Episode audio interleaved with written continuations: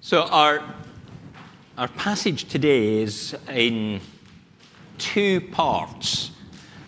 Um, but rather than uh, thinking of that old football cliche of a game of two halves, it's actually um, has a common flow across it, and and it, it's sort of more sort of played out in two legs. There's a home part away. There's a home comprising the children of Israel and Galilee, and then the away, the Canaanite woman, up in the region of Tyre and Sidon.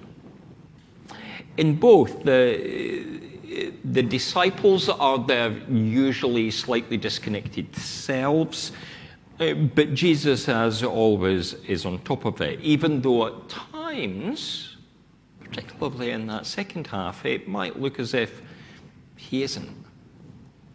So let's start with the discussion around hand washing. And it's got nothing to do with food hygiene or avoiding the spread of a virus or any of those normal things that we would associate, you know, singing happy birthday to you with when it's not actually somebody's birthday, you know, that we thought of three years ago. Scientific knowledge now tells us it's a good idea to wash your hands be it before eating or preparing food, certainly, we wouldn't be getting five stars on the kitchen door if we didn't wash our hands before we started.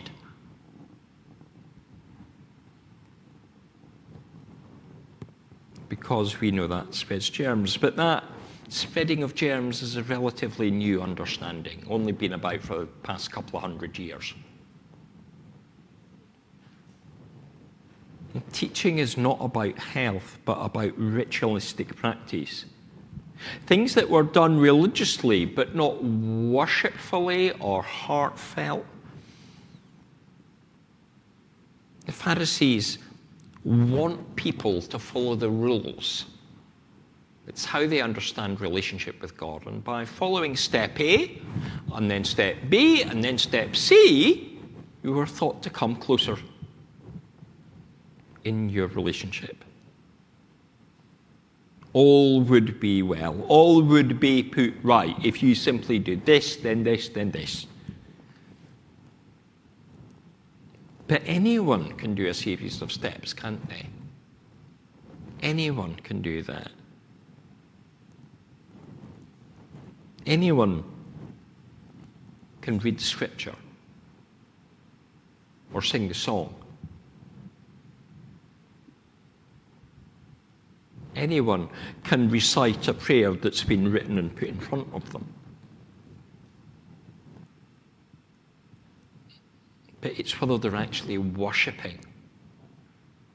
Worship is not simply the singing or the music or the words, it's the honouring of God with our heart. And Jesus was saying this practice that they were going through was not the honouring of God.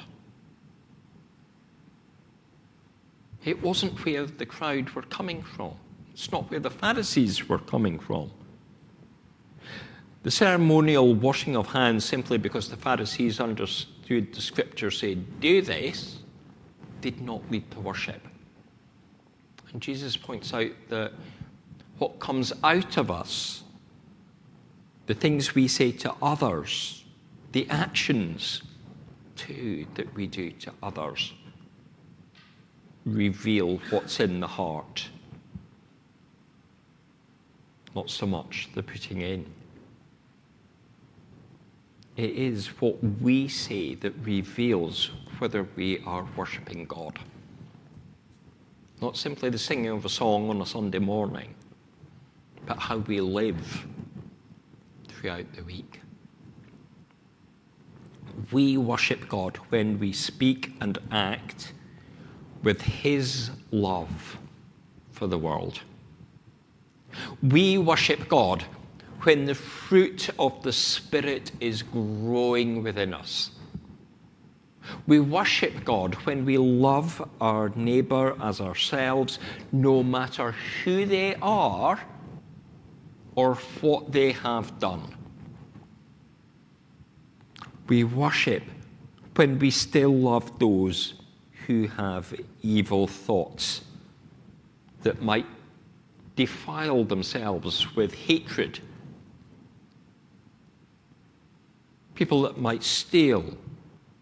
People, even such as on the news, that have murdered an innocent child. We're called to have love for them and want the best things for them.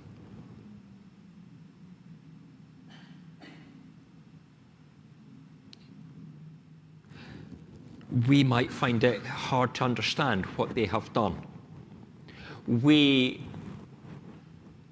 might not what, want what they've done to ever happen again.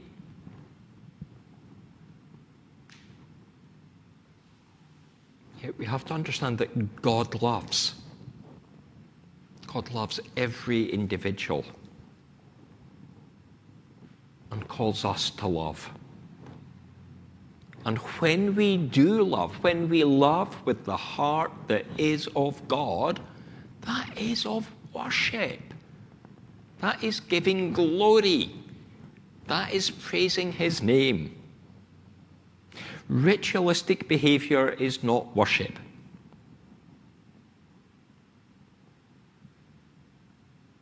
But what comes from the heart is each one of us may worship and be closer to God as we engage in the elements of a service. But individually,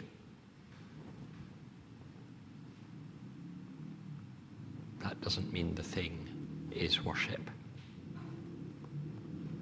And having had this discussion, Jesus moves onwards. And he moves onwards to a place where he might be slightly less recognized, though, of course, obviously in the passage he is.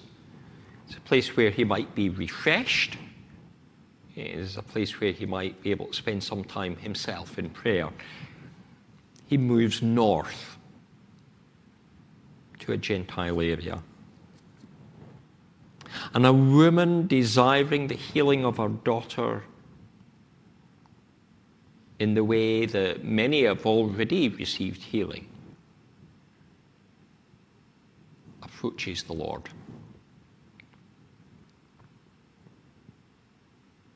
And then we enter this time of question about what Jesus is saying and doing and what the disciples are up to in the process, too. The passage causes us some problems, maybe. We might read it and say, actually, if dog is a derogatory term, is Jesus being a racist here? Is he refusing to do the healing? Does Jesus change his mind because that healing comes? What is this practice that's here? When Jesus earlier had sent the 12 out among the villages, uh, it's in Matthew 10, he specifically told them, don't go among the Gentiles. Don't go there. Don't head in those directions. Don't go among the Gentiles or enter any town of the Samaritans. Go rather to the lost sheep of Israel. But remember, by this stage, Jesus himself, with the disciples, had gone to Gentile areas. At this stage, where he said, you know, don't go there, don't deal with the Gentiles, he'd been approached by a centurion who wanted his servant healed, and Jesus even offers to travel with the centurion to go with the Gentile, to see the servant, to bring the healing. He's interacted with Gentiles before. He's brought healing in those circumstances before. The faith of that officer was enough to bring the healing. Jesus didn't need to travel. But Jesus has traveled to Tyre and Sidon, to a Gentile area, and his going there is of his choosing. He's decided he wants to be there. He told the disciples not to go to Gentile areas as they were starting to take their first steps. But he himself goes. He goes. It's different from what he expected of the inexperienced disciples. And if we reread the words of the Lord in verse 8 of this passage, we can hear, I was sent only to the lost sheep of Israel. There's no real punctuation in the original. We put the punctuation in. And it depends on how we read it, for whether it's a statement. I was sent only to the lost sheep of Israel. I was sent only to the lost sheep of Israel? Is it a statement or is it a question? Was I sent only to the people you were sent? He's gone somewhere he didn't send them. He's interacted with people that he didn't send them to. He is not the disciples being sent out for the first time.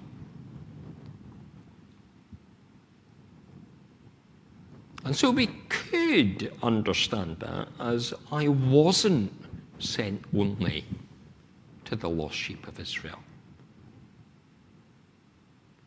We heard last week when Graham, thank you for taking the service, Graham, when Graham was preaching, we, we, we heard something of the, um, the faith of Abram as he and Isaac journeyed to worship God on the mountain. This was his, Abram's only son and yet he was willing to sacrifice because he was trusting in the Lord. It was his only son through Sarah. But God had promised Abraham that he would have as many children as stars in the sky. And that these people would be God's people. But God had also said that this nation of people would be a light to all nations. They would bring forth the truth of God.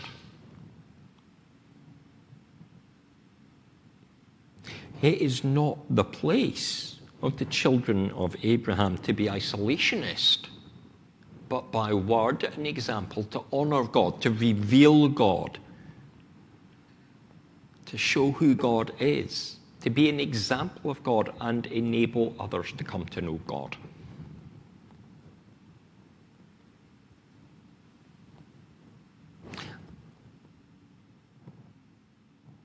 So we might have a sense about lost sheep that is wider than just children of Israel. The first leg had been following a challenge from the Pharisees about defilement of the body through non adherence to ritualistic practice. We now see Jesus engage in conversation with a Gentile woman, which would also be considered as personal defilement. Earlier, the conversation had been about potentially dirty things going in the Jewish believer's mouth. Now there is a question of clean things, food from the table. Uh, I went like that, uh, kind of gesturing towards the communion table that isn't here um, in the rearrangement. You know, food from the table falling to the dogs, clean stuff. Does that defile it when it goes to the people. Dog was this derogatory term for the Gentile. But Jesus doesn't directly say dog, or rather, he expands upon the word. He says a word that means little dog, and kind of sort of says puppy. So there's a bit of wordplay going on. He's talking about the children and the puppy.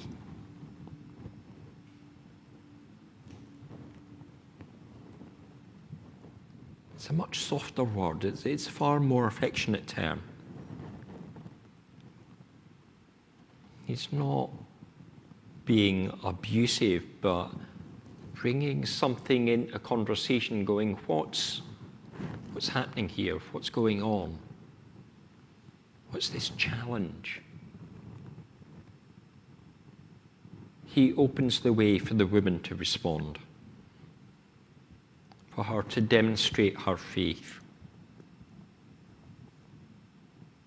And she has an understanding of the Father's love that is far beyond those Pharisees, perhaps even further beyond the disciples. The Canaanite woman had a heart of worship. Three times she calls Jesus Lord. She recognizes him as the Son of David. She cries for help in a not too dissimilar way to what we heard Peter cry to Jesus last week as he started to sink into the water. Help me. Help me. Help me, Lord. This is the opposite of the impurity that Jesus was talking of earlier. This is a cry from the heart that is coming out from her. She worships him. She worships the Lord and seeks his way, seeks his power to come into her life and the life of her child. This faith brings healing, and the family of faith grows. The Great Commission in time will call for disciples to be made of all nations.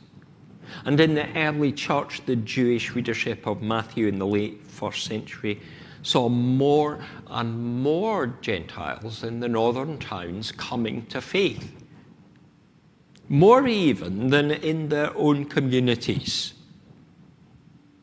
People were coming because of God's love, because of his compassion, because of how he cared for them and wanted their lives to be different.